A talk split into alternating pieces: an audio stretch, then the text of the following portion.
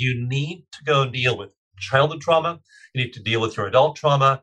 And if you try and escape, because that's what people did, you know, 100 years ago, 500, 1,000 years ago, you would run to the convent, go to escape the troubles of the world in the monastery, go be an anchorite, be in the desert, be in the, in the forest, be a forest hermit, get, get away from things.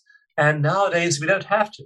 We have EFT in doctors' offices. We have EFT in hospitals. We have EFT in veterans centers. We have EFT doing it with people who, who've survived terrible, terrible events. And so clearing trauma is the first thing to do. Then, when you clear trauma, you then work on your potential and developing a spiritual practice, developing meditation, and then you start to hit the peak, the mountaintop, and that state of self transcendence. Welcome to the Self Love Podcast, the show that helps crack open your heart and inspire a deeper regard for your own well being and happiness. Proudly brought to you by 28 Essentials. Here's your host, the gorgeous Kim Morrison. You are about to hear an incredible interview. Welcome to the Self Love Podcast. This week, I have a phenomenal soul on the show, Dr. Dawson Church. He is an award winning science writer with three best selling books to his credit The Genie in Your Genes, which was the first book to demonstrate that emotions drive gene expression. Then he wrote Mind to Matter, which showed that the brain creates much of what we think of as objective reality. Bliss Brain demonstrates that in peak mental states, rapidly we can remodel the brain for happiness. Dawson has conducted dozens of clinical trials and founded the National Institute for Integrative Healthcare to promote groundbreaking new treatments. Its largest program, the Veteran Stress Project, has offered free treatment to over 20,000 veterans with PTSD over the past decade. Dawson shares how to apply these health and performance breakthroughs through his EFT Universe, one of the largest alternative medicine sites on the web. You're going to be blown away by today's interview. You know my love and power and desire to teach everyone the extraordinary techniques of loving oneself to create the ripple effect that will then go out into our families, communities, and into the world. But today you're going to also love the fact that Dawson gives us the science in behind what makes us tick and also how to get rid of those limiting beliefs, those negative emotions, the traumas that have held us back in life. I think you'll also understand that through the power of EFT to eliminate those things, he also then gives you the other side of it, which is how to meditate. And today we talk a lot about the power of meditation. And there's a beautiful gift for you at the end of this. And you can just follow the show notes to, to get this, or just go to blissbrain.com where you'll get a free copy of the book Bliss Brain.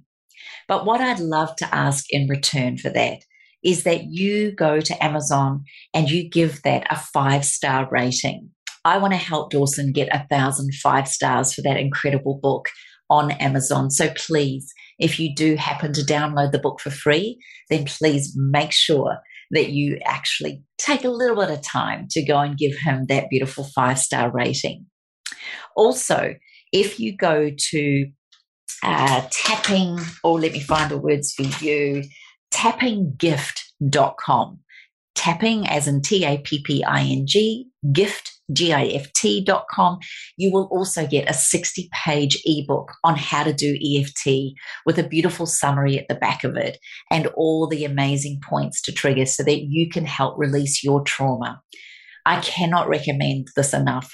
And I am hugely humbled because I had the privilege of being on Transcendence 2, an amazing documentary series put on by FMTV and Gaia around the power of transcending into a beautiful, amazing space. And I would just call that humbly love. I hope you enjoy this week's Self Love podcast. Please, I look forward to hearing from you on my Instagram page, Kim Morrison and the number 28, or Kim Morrison Training on Facebook, or you can go to thewellnesscouch.com forward slash self love podcast. Get ready you're up for an incredible show. You might need a pen and paper, but this beautiful soul shares everything from an incredible place of love. Enjoy. Well, as you can tell, I'm incredibly excited. This beautiful human has been on my radar for a very long time. I have followed his work, and I'm very humbled to say also share the platform with him in the Transcendence video put out by FMTV Gaia. Dr. Dawson Church, what an honor and absolute privilege to have you on the Self Love podcast. Kim, what a joy to be here. Thanks for having me. Oh, look, you know, you have done a lot of work over your many years of study and looking into the power of the mind, how we think, how we feel. And in a time right now when the world seems so maybe segregated, maybe there's a lot of conflict, maybe there's different thoughts and feelings, it creates a lot of fear. And before we go into discussing that, I'd really love you to share with us why you have studied all the things that you've done and what is your passion and reason and behind all of the work that you do. Kim, I'm highly motivated to see people not suffer. And there's some suffering that's inevitable, like, you know, maybe you have some kind of, of genetic deformity, maybe you have some kind of financial situation or problem in your relationships you just can't solve. I mean, we all have our fair share of those but that's a really small proportion of our problems. And one of the things that really grieves me when I, I do work with people, like in, in live workshops, and I have people there in the hot seat in front of me, and I'm I'm having them share their stories, and they they look good. Maybe they have youth, they have health, they have wealth, they have affluence, they have wonderful jobs and careers, and yet they're miserable.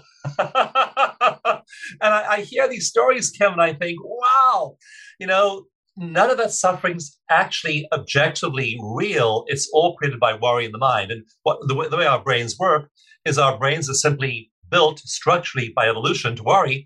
It's the way our ancestors survived. So your ancestor obsessed about the tiger that almost ate her yesterday and the tiger that might eat her, might eat her tomorrow.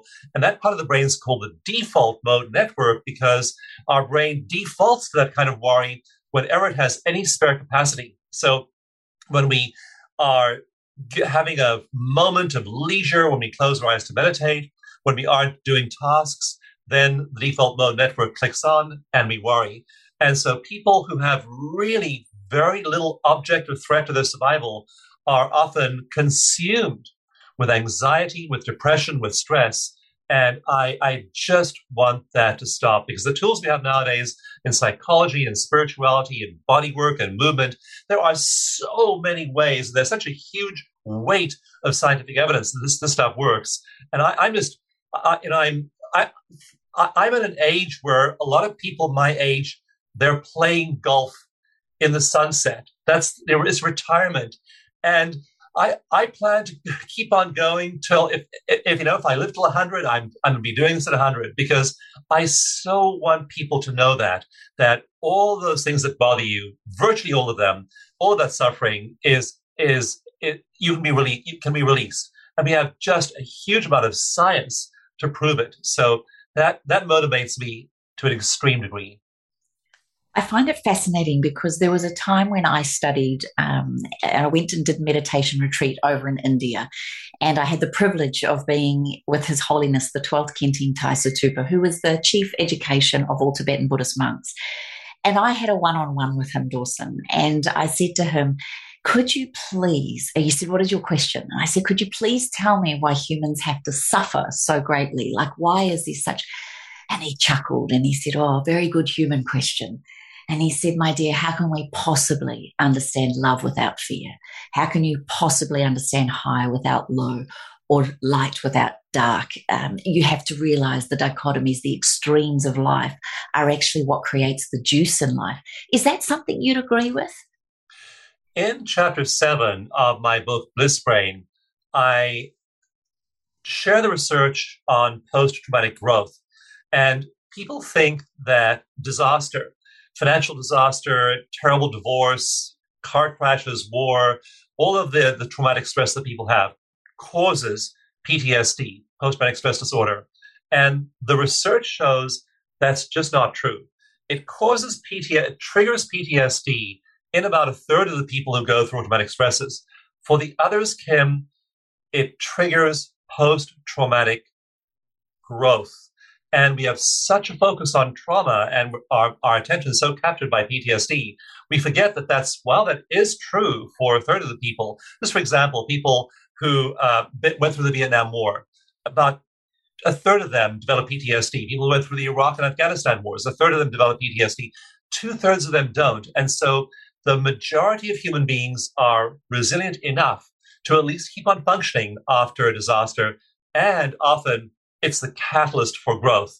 In AA, there's this, this, this piece of, um, of uh, wisdom that you have to hit bottom. And you don't have to hit bottom, but adversity actually often pulls forth the finest in us. So absolutely, that is definitely the way to look at it. And you can go further than that and, and not just say, well, adversity can, can trigger growth. Use adversity for growth. Use multiple adversities for accelerated growth.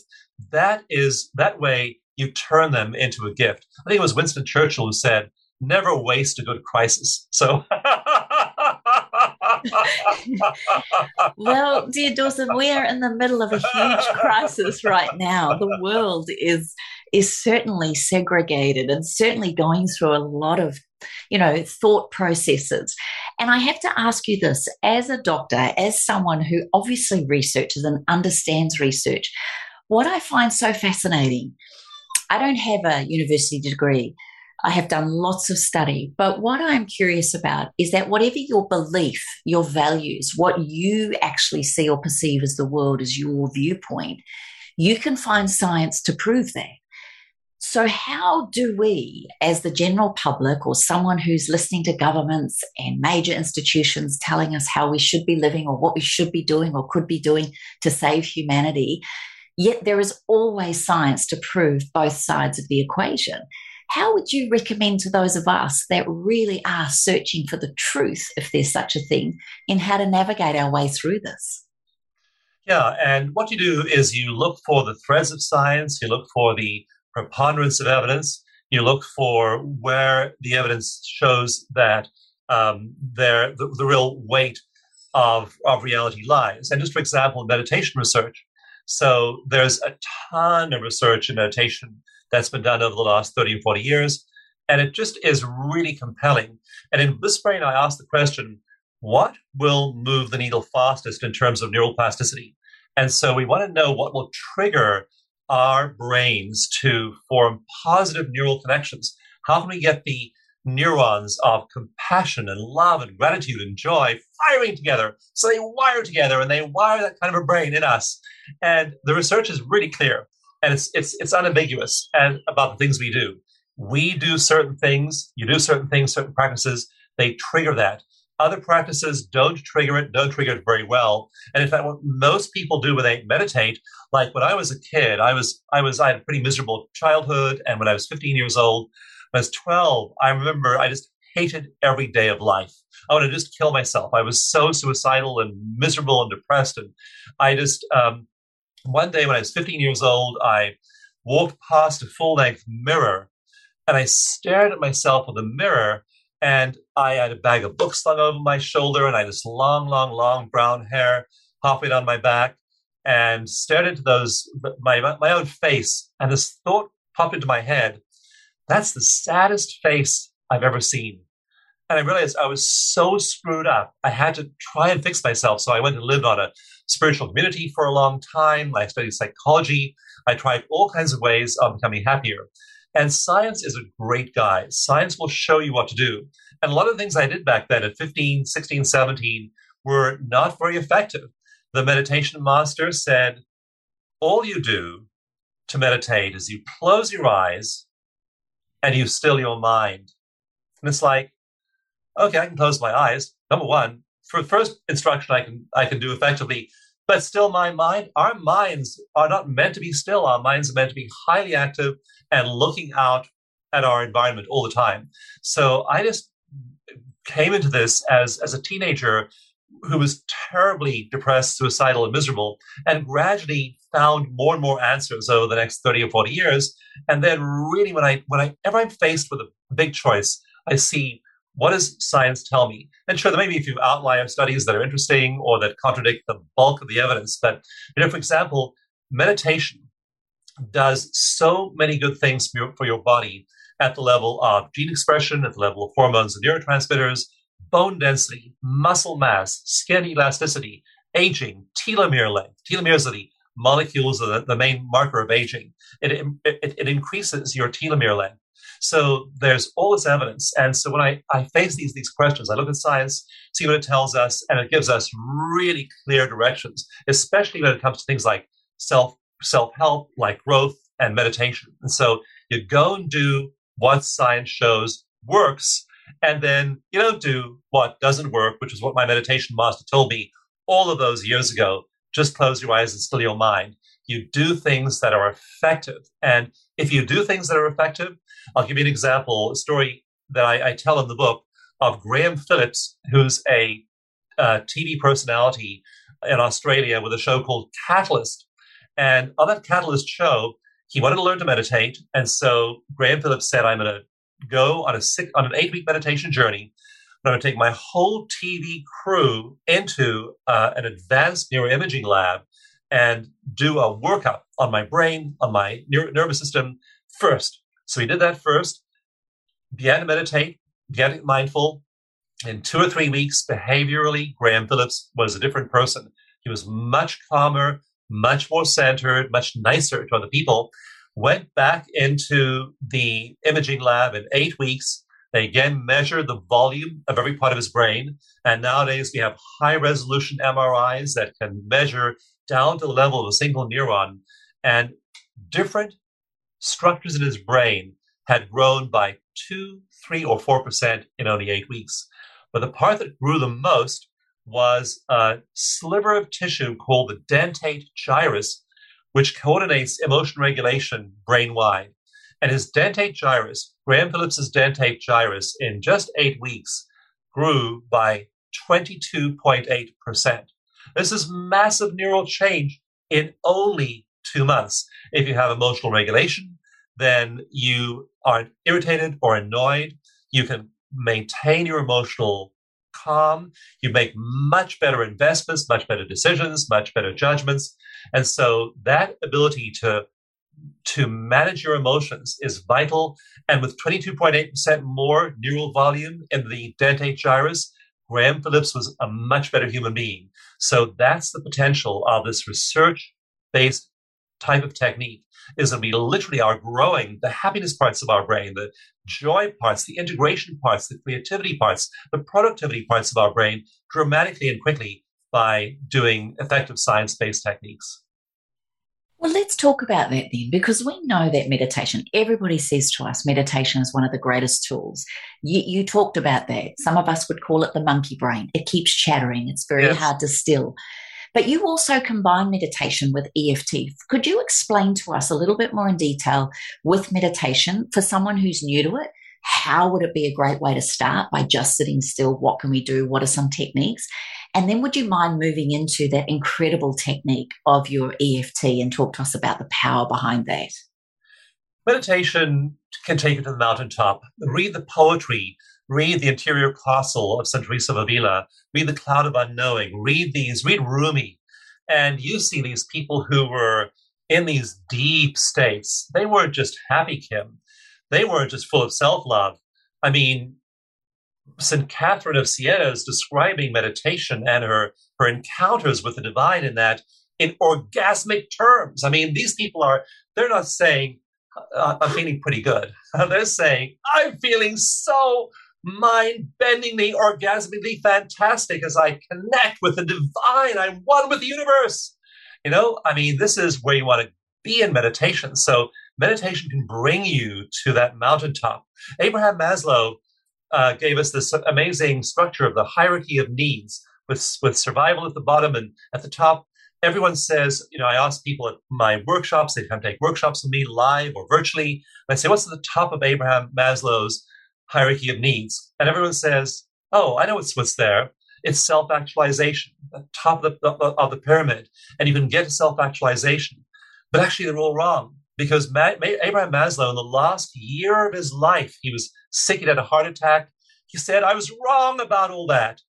The higher point, higher than self actualization, is self transcendence You move like St. Catherine, like Rumi, like Hafiz into these ecstatic states of self transcendence. And literally, the parts of your brain, like the mid prefrontal cortex that con- constructs your sense of self, lit- shut down. And these people are drifting in this blissful oneness with, with, with the divine. So that's where you want to be every day in meditation. And you can get there really quickly and easily if you use the right techniques. So that that's that's the what and the why of meditation.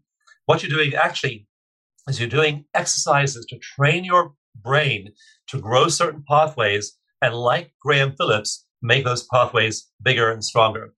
But unfortunately, you can't get there effectively and permanently if you're traumatized if you were abused as a child or neglected as a child or bullied or hurt. And most of us were. Most of us wind up after our childhood with a pretty big grab bag of negative experiences. And they give us stories like, I don't deserve love. We have these these these beliefs, core beliefs like I'm not good enough.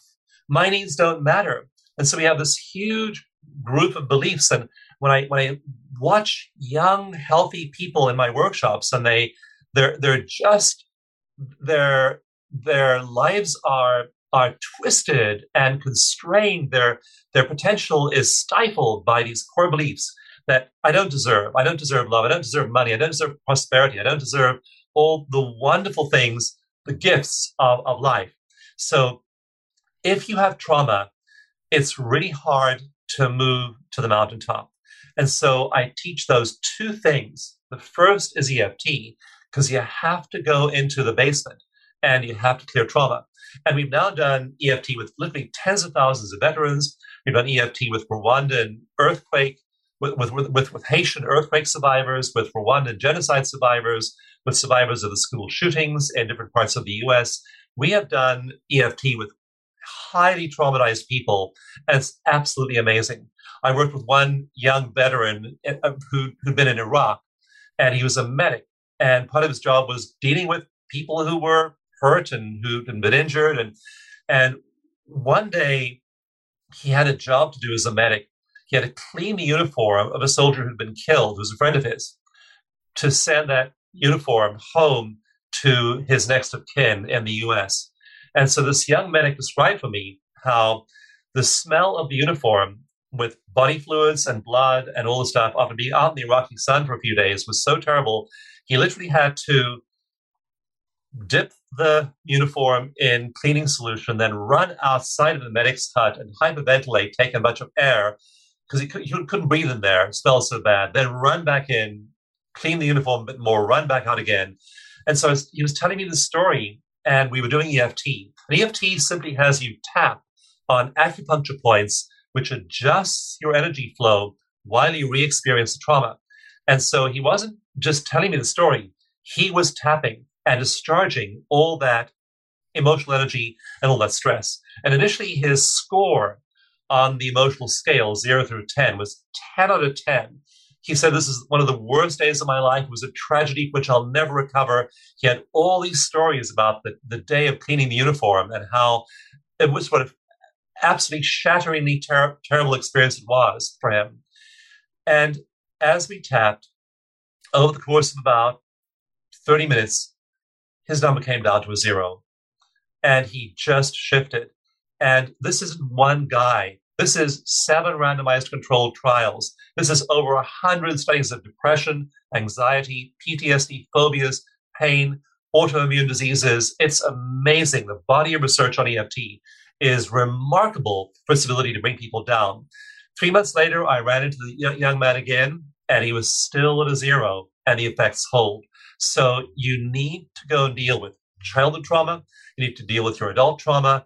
And if you try and escape, because that's what people did, you know, 100 years ago, 500, 1,000 years ago, you would run to the convent, go and escape the troubles of the world in the monastery, go be an anchorite, be in the desert, be in the, in the forest, be a forest hermit, get, get away from things. And nowadays, we don't have to. We have EFT in doctors' offices. We have EFT in hospitals. We have EFT in veterans centers. We have EFT doing it with people who have survived terrible, terrible events. And so clearing trauma is the first thing to do. Then, when you clear trauma, you then work on your potential and developing a spiritual practice, developing meditation, and then you start to hit the peak, the mountaintop, and that state of self transcendence that Abraham Maslow described. And then you no longer have that dark side pulling you down, sucking you down into trauma. You're able to able to ascend into elevated consciousness, and that's why the book's called Brain. You're living there in the state of absolutely stunning bliss. I was talking to somebody else earlier today, a friend of mine, a best-selling author, and she said, Dawson, I cry. I weep with gratitude in my meditations. And I do too sometimes, Kim. I'm sitting there in meditation and I'm so overwhelmed with gratitude. I just burst into tears. I mean, there's so much love there in non local mind, in the universe for us. The only variable is will you take the time to sit, breathe, and experience it? And if you do, it just floods you. So that's what the why of doing EFT, clearing trauma, and then moving to these peak states without trauma, and then downloading all that love and gratitude and joy. I'm so you're touched. Really... I'm so touched by what you're saying, and it really resonates with me. That feeling I get when I'm meditating. I want people to know that they can download. Um, you actually offer meditations that people can use. So if someone's very new to this, and it's like, okay, I'm going to go and get some EFT. I'm going to work with someone. I really want to do this. By the way, I did my family when we went through a very traumatic event of losing my sister-in-law to suicide we all, me and the children and my husband, all went through a beautiful therapist, spiritualist, and psychologist who used EFT with us the whole way through. And she had this little tappy bear for the children so that they understood. So I, I really can advocate yeah. how powerful it is. But then the meditation, is there something simple and brief we can do that we can start? Because it's the practice, isn't it? It's the continuation, it's the accumulation effect of continuously committing to this. What would you recommend for a newbie? For a newbie, use a guided meditation. Don't try and do it yourself like I did all those years ago in the ashram. Use a guided meditation. And we, I developed this, technique called eco meditation many, many years ago. And we've now done several clinical trials of eco meditation. We've done EFT, we've done um, MRI, EEG studies, eco meditation. And eco meditation strings together HeartMath, self hypnosis, uh, mindful breathing, and several other techniques, all in one group of seven steps. And we've now done research showing it very, very quickly calms the worried brain and lights up the compassionate brain. And so um, at Bond University, I worked with two brilliant psychologists, and we did this randomized controlled trial at Bond. And um, that was the end result, showing that in just a month of using those guided meditations, use the guided meditations at blissbrain.com. Use that. They're, they they will walk you through the process. They're about 15 minutes long. There are eight of them at blissbrain.com. They're free. So use those meditations. And we've shown now in this wonderful study at Bond University on the Gold Coast that it literally shifts brain function and it does it in less than 30 days. So use a guided meditation initially now, later on, after you've meditated for a few years, you won't need guidance, you won't need music, you won't need any kind of external support. Initially, it's really hard to focus unless you have guidance. So stick with the guided meditations as your very first step into meditation and keep it short. The, those meditations on Bliss Brain are like 15 minutes long. Don't try an hour at the very beginning. that monkey yeah. will get you. and your voice is so beautiful to listen to. I cannot recommend them enough. I really, I really do believe in that. I actually learned transcendental meditation when I was pregnant with my first child, and I just know it worked so well for me. And it's something that I've practiced. But I love looking at all the different techniques, and I have to say that your eco meditations would be up there hugely, especially when I feel overwhelmed, which is somewhere I'd like to go many people look at you and think you've got it all together. They, they, they, think, they think, that you, um, you know, you, you're a walking success. You've got a beautiful family, amazing children, business. You speak beautifully. Is there any side of Dawson Church that uh, perhaps sometimes isn't that person? And if so, what do you do to get through those tough times and challenges? Well, for me, I orient myself to that non local mind every morning first before I check email, before I look at my phone, before I do anything. You want to get addicted to just being one with the universe at the start of every day. And uh, very, very occasionally, something happens where I can't do that. Uh, like I remember um, I was working on a project recently, and we had to be on phone calls with our development team in India. And it was really early in the morning, 6 a.m. my time, and I couldn't meditate for more than a few minutes before that because it was just so early. And so I noticed on those days, Kim, I just wasn't functioning at peak. And so that's that's what happens sometimes. Also, I have you know uh, the life's fair share of problems to deal with. Last year, I was um, at an event, and somebody um, was um, a, a, very large man, lost control of his body, fell on my foot and tore my Achilles tendon. So I, I, and it was undiagnosed for about a month and a half while I was doing lectures and doing a bunch of stuff. So so I, I had a very you know, difficult time, then then an operation. But I just I found I could just stay in that that space with meditation all the time. So after a while, that just is you, and you've done so much remodeling using the miracle of neuroplasticity. You are fundamentally in that space. But I don't have a perfect life. I have challenges. I have ups and downs, and so it, it's not what happens to you, it's how resilient you are. And you can then meet those challenges. And so when I was writing Bliss Brain, the publisher said to me, Dawson, don't just write a book about post traumatic growth, tell your story, at least in one chapter. So, chapter one of Bliss Brain is called The Fire. And the fire actually is it's been almost four years now to, to, the, to the day when, when this happened. But the fire was one of those bushfires that sweep through different parts of the world, sweep through Australia, sweep through California. And my wife shook me awake uh, in the middle of the night. I looked at the alarm clock. It's say flashing 12:45 a.m. I looked out the window. There was a glow on the horizon in New in Northern California, where I live. A glow on the horizon at 12:45 a.m. is not a good thing. So I jumped up and ran outside, and there was this brush fire just sweeping down the valley. And we had a huge, beautiful estate and it was just sweeping down the valley toward us. And I just yelled at my wife, We're getting out of here right now. We literally threw on clothes, grabbed our car keys and our phones, sprinted for our car, and drove out through the flames. It was it was surreal.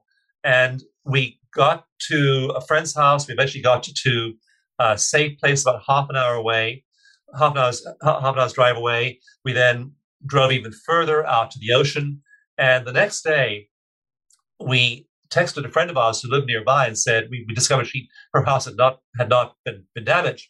So we said, well, can you go over to our house and see how it is? And she texted us back these photographs, and it just showed flat terrain with ash, a concrete slab, chimney sticking up, and everything had melted. The the the cars had melted, the washing machines and the office file cabinets had melted. Our office building was on the same property as the house. Everything was gone. And we realized in that moment we no longer had a toothbrush. We no longer had shoes. We no longer had anything. And we went to the store to try and buy stuff a couple of days later. And guess what? Nobody else had anything either because the stores were completely cleaned out. Like the shoe department was totally empty. The the underwear department was totally empty. So, so you know, we we were we we and we we didn't just bounce back, you know, in, in two or three days, but after a couple of days, I woke up one morning and said to Christine, my wife, "Darling, it's an emergency. We have to do something right now. We have to meditate." And Kim, on that day, just a couple of days after the fire, we meditated, and I literally felt my identity drop back into my body. I felt I was embodied again. And I realized I, I was fine. And I realized that love and compassion and joy and everything we had inside, we still had. So it was a profound learning experience lo- losing everything.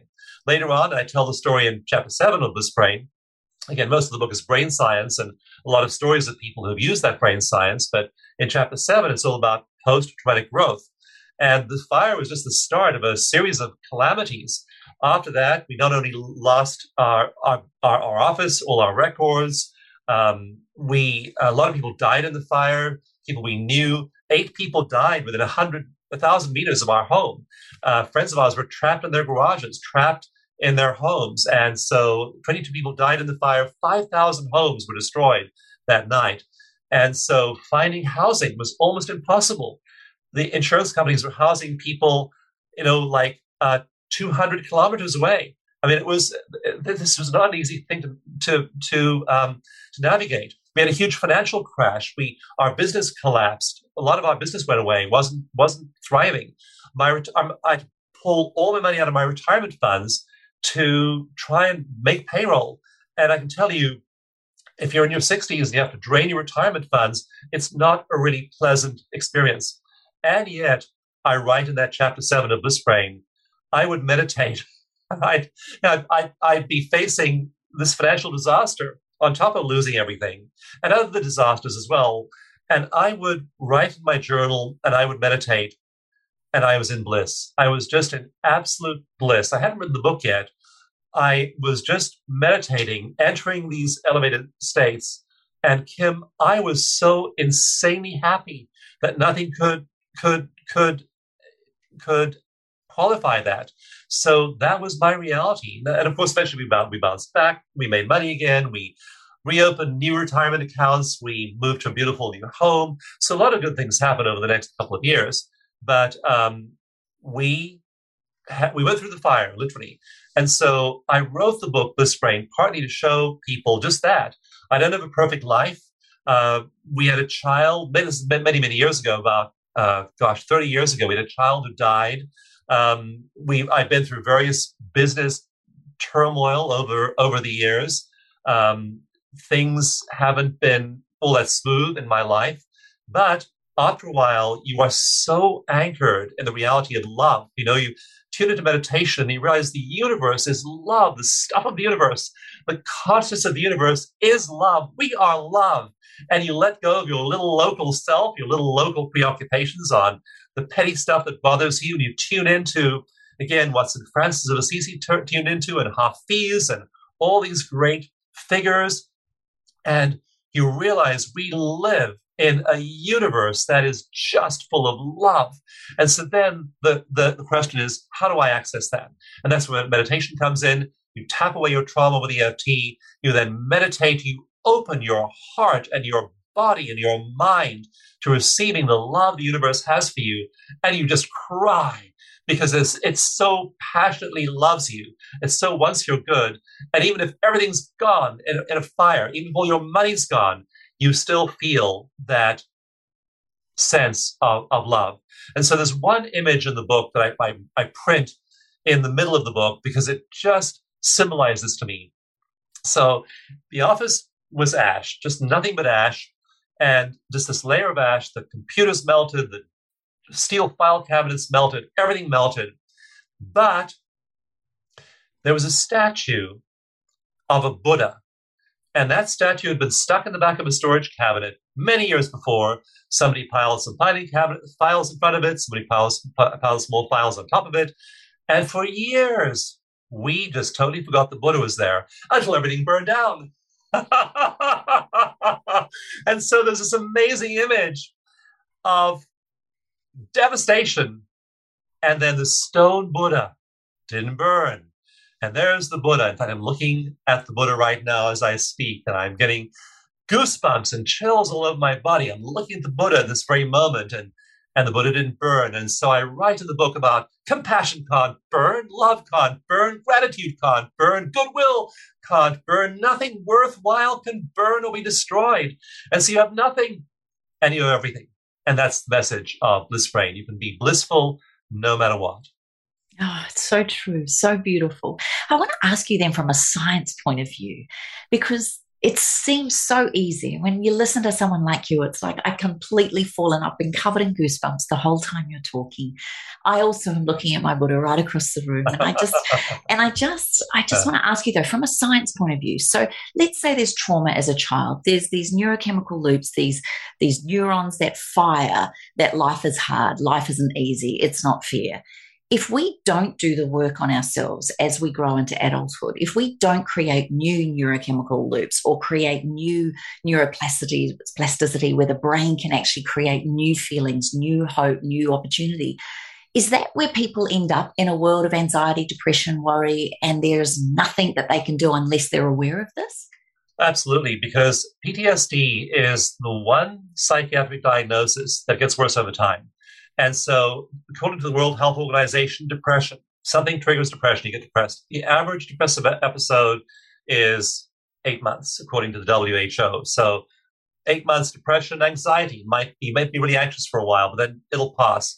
So, anxiety, depression, people usually get better from various other psychological diagnoses. They do not from PTSD. Because when you're firing those neurons of fear, of limitation, of belief over and over and over again, those neural bundles get bigger and faster and develop more synaptic connections. And the, the amazing work of Eric Kandel, he won the Nobel Prize in 2000 for his work showing that in one hour of repeat stimulation, the number of synaptic connections in a neural bundle can double. And that's great if I'm firing the neural bundles of learning to play golf or learning to play chess or or learning to speak the love language of my husband or wife or child or or the, the, the if i'm firing the bundles of compassion and kindness wonderful skill our brain has to relearn. But if we're firing the neurons of of paranoia of suspicion of anger of reactivity those are getting bigger. So over time people with ptsd tend to get worse and you have to learn to shift that. Now until just a few years back, we used to believe that once you'd had that trauma, it had been locked in the brain in what I call the trauma loop. And there's, there's a ton of science there. I won't go into it now. It's in Bliss Brain, but there's a trauma loop. It's a looping trauma. You cannot extricate yourself from it. You just can't. You can't think yourself out of it. You can tap yourself out of it, which is why I use EFT, but you can't think yourself out of it. So when the, the, trauma is looping, we used to think that you were doomed. You just couldn't couldn't escape. But there's this new field called memory reconsolidation and extinction. And now, neurologically and behaviorally, experiments have shown that people recover under certain very precise conditions. And so I go to those in chapter seven of Bliss Brain, and you can become, you can literally retrain yourself, retrain your brain, get out of that trauma loop, and then start to break those those habits using the tools and techniques of memory reconsolidation and extinction. And you literally like overwrite your hard drive to where that thing that's so triggered you no longer does. I know, for, for example, I, uh, for, uh, I, I, went, I, I, had an event that happened, happened many, many years ago where somebody swindled me out of some money. I, I had this large amount of money involved and I had a partner in a business and he basically left with the money and, and, uh, had no business. And so for a long time after that, I was really mad at him and would think obsessively about it. And then I just use some of these techniques, and very, very quickly, I rewired myself. Now I think about this guy, I feel nothing but compassion. He must have been suffering terribly to do that. And now people are mean or nasty or say insensitive things, and somebody can, you know, can can do something. Like just for example, I was driving down the road the other day, and there was there was a I was on my way to teach at a big institute called Omega Institute. And I was driving down the, the freeway, and the speed limit is 65 miles an hour. So I was driving 65, and and there was this guy in a BMW M Series super hot sports car, and he was driving 100 miles an hour. It's about 140 kilometers an hour. And there was another guy behind him, and they were playing drag racing through the traffic at 100 miles an hour and scaring people who were really afraid of these two crazy drivers just weaving in out of traffic. And, you know, I just tuned in and thought, th- thought to them, you know, you guys are stressing yourself. Probably you're doing this to take your mind off other problems in your life.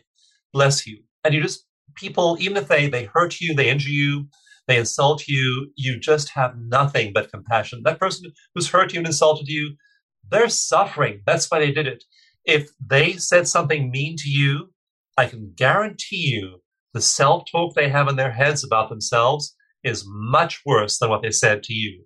Have compassion on them, love them, no matter what. love them no matter what they say or do. And again, that way you liberate yourself from entanglement with all of their their energy, and then you have a chance to create your own reality. So it's powerful to use those techniques. There are these techniques that ex, extricate us from that. We can use memory reconsolidation and extinction, even with strongly conditioned behaviors. We can learn to change and shift our reality powerful and what a what a treat for people listening to this to know there is answers because so often we get told there's not so i'm very grateful to your work i'm curious around I, i've heard the saying the statement hurt people hurt people and yes. i think that's what you're alluding to because that's how i see it i remember driving down the freeway one day with my then 90 year old grandmother dawson she was sitting next to me and this guy actually was driving like that. He cut me off and I was trying to get my hand out the window to do a gesture and say, and my grandmother goes, Oh dear, I hope he's okay. And I went, What? and she goes, she goes, Oh no, he must have just had some terrible news. Maybe his wife's hurt or having a baby, or maybe one of his children. You just never know, dear. And in that moment, everything changed. It, it, was one of those moments where I turned into, I mean, he could have been an idiot. But then, like you say, if he's being an idiot, there's usually other stuff going on. So I really appreciate that. A word you said recent, uh, just prior to this particular conversation was resilience.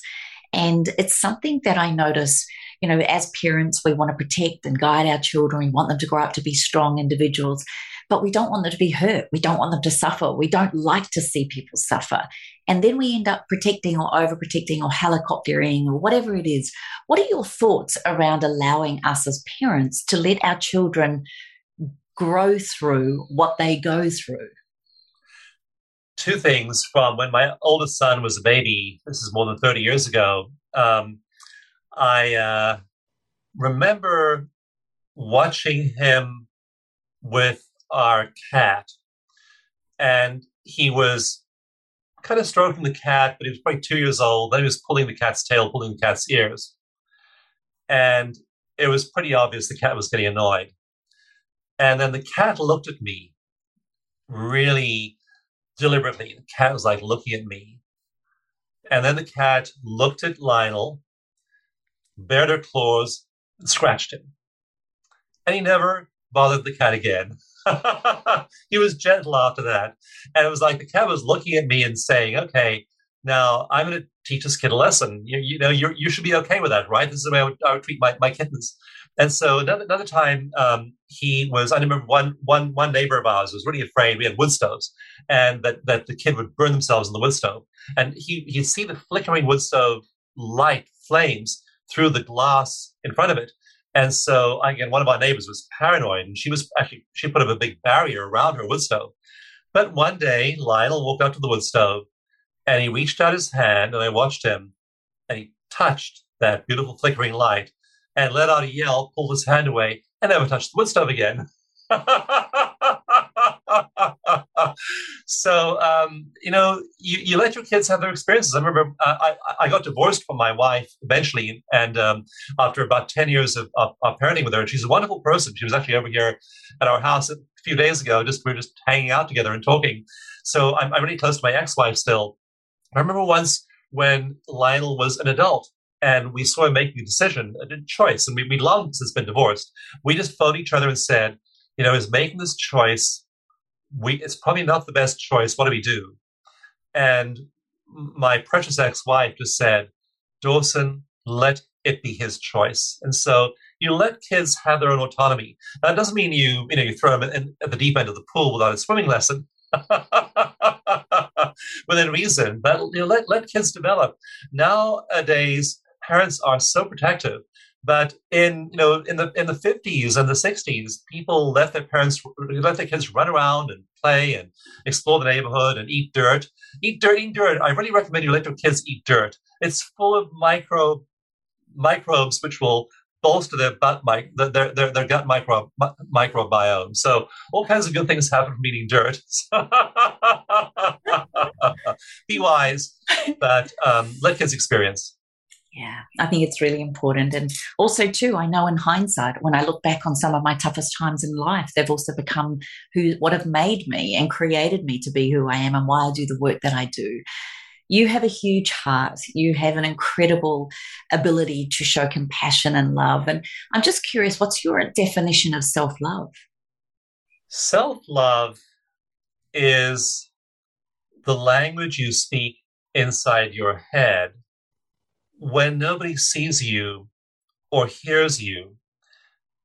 And if you are able, when there's nobody there to see you or hear you, if you're able to love yourself, then you can change and shift and grow. Carl Rogers was a great psychologist of the 1950s, and he founded this branch of psychology called client centered therapy. And he said the paradox of change is that only when we love and accept ourselves just the way we are with all our flaws and imperfections are we able to change. If you are using the conventional way of catalyzing change is saying, you should quit smoking. You shouldn't eat so much. You should quit doing so many video games. You uh, should be exercising more. The way we try and motivate ourselves is very coercive. It's like that, that bullying football coach just saying, you do this, you do that, you shape up here. And a lot of the personal growth um, industry, Kim, I don't agree with because it's all these coaches and personal growth people saying you need to shape up and be better. And we already have enough voices in our heads saying shape up and be better. How about just saying, I love you just the way you are? Like I work with a lot of, lot of women, especially uh, in our weight loss programs, and I've done several clinical trials of people losing weight. And that's the first thing we get rid of. We just let them off the hook and say, I love and accept myself right now at the weight I am. And guess what? They lose weight and they don't get don't, don't regain the weight. In one clinical trial published, you can look these up on on on PubMed if you want to look up these studies I did. But the one study, people lost in a six week program, they lost about um, five pounds. In a year, they lost 22 pounds. They keep on losing weight off the program. And it's all based on self love. It's not based on self criticism or saying, you can't do this, you can't eat that, you have to have willpower. We say, just love yourself, hold yourself, love yourself just the way you are. And when you do that and quit trying to coerce yourself into change, as Carl Rogers said 70 years ago, he said, the, he called this the paradox of human transformation. When you love and accept yourself, you free up your energy for change. And so self-love is this is the, is the, is the dialogue in our heads. And when I work with people in live workshops or, or, or talk to people sometimes in, in big Zoom calls, they are often having so much self criticism inside their own brains. And that's paradoxically the very thing keeping their problems firmly nailed in place. So eh, with EFT, the basic statement is tap on your side of your hand and you talk about the problem, whether it's pain, whether it is depression, anxiety, whether it is uh, trauma.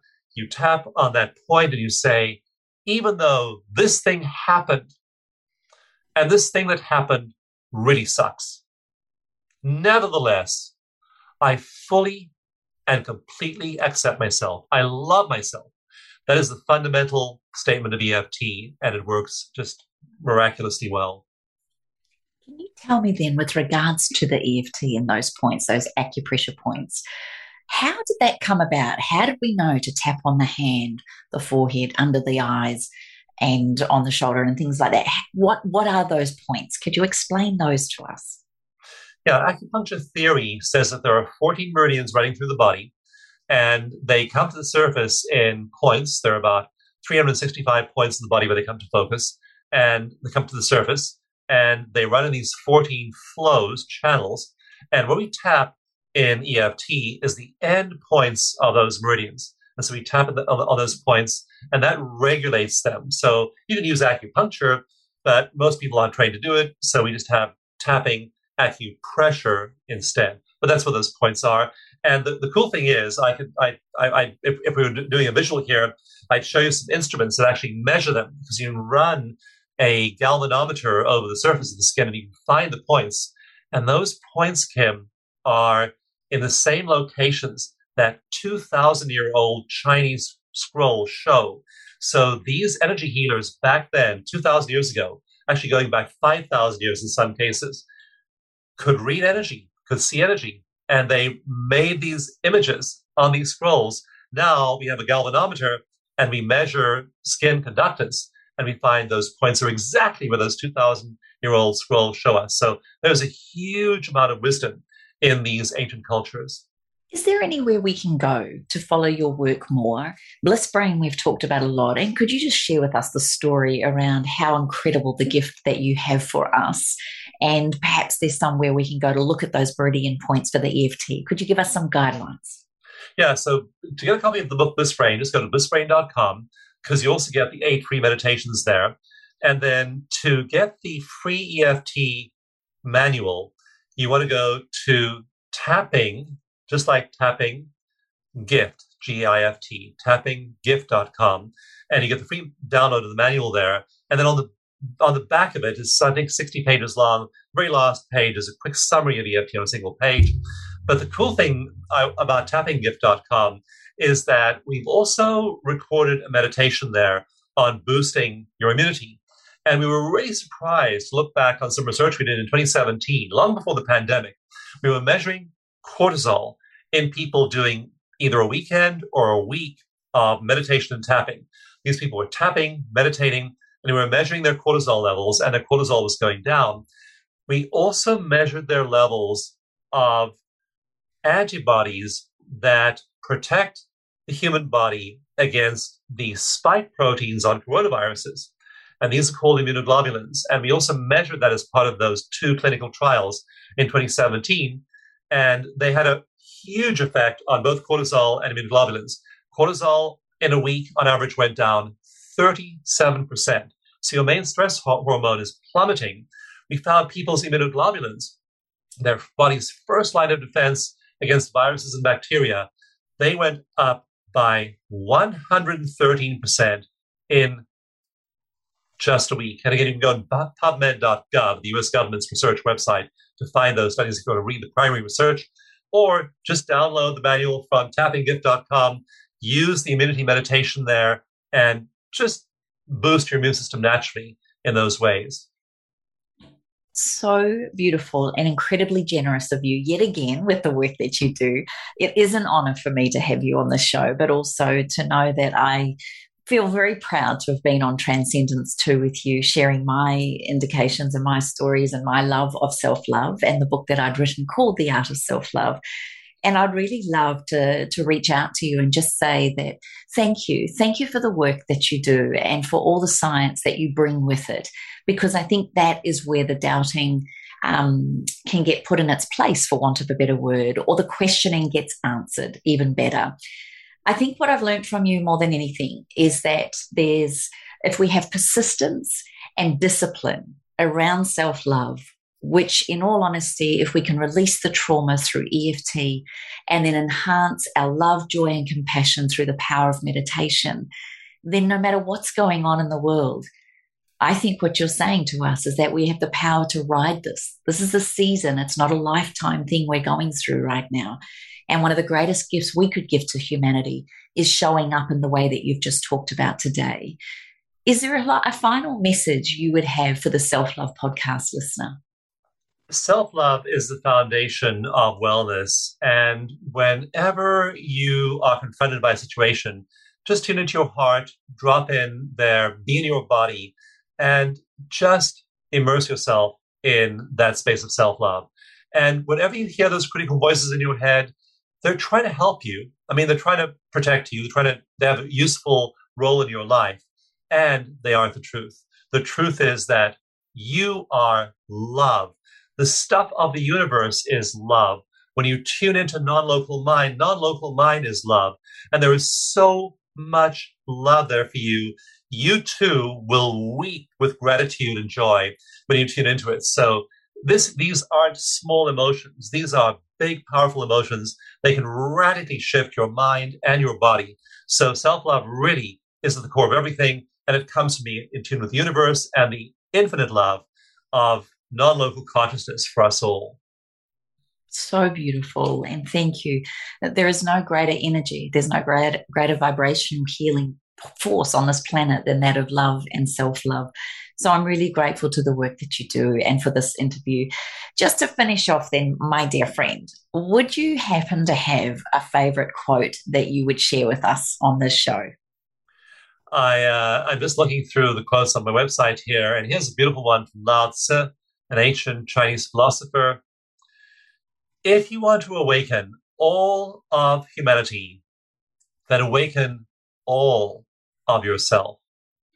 If you want to eliminate the suffering in the world, then eliminate all that is dark and negative in yourself. Truly, the greatest gift you have to give is that of your own self transformation. So that's what Lao Tzu said many thousands of years ago. Just be in that space, love yourself enough to be kind to yourself and your thoughts and your actions, make those commitments to your own well being, meditate, tap, let go of things that hold you back, and love yourself enough to commit yourself to this path of transformation. Dr. Dawson Church, thank you so much for being on the Self Love podcast. it was a joy, Kim. Thanks for having me.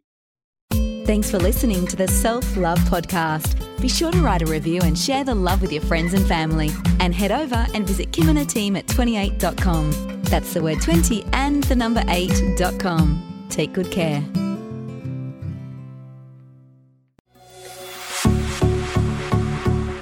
This has been a production of TheWellnessCouch.com. Check us out on Facebook and join in the conversation on Facebook.com forward slash The Wellness Couch. Subscribe to each show on iTunes and check us out on Twitter. The Wellness Couch, streaming wellness into your lives. Whilst the Wellness Couch presenter endeavor to provide accurate and helpful information to their listeners, these podcasts cannot take into account individual circumstances and are not intended to be a substitute for health and medical advice from a qualified health professional. You should always seek the advice of a qualified health professional before acting on any of the information provided by any of the Wellness Couch podcasts.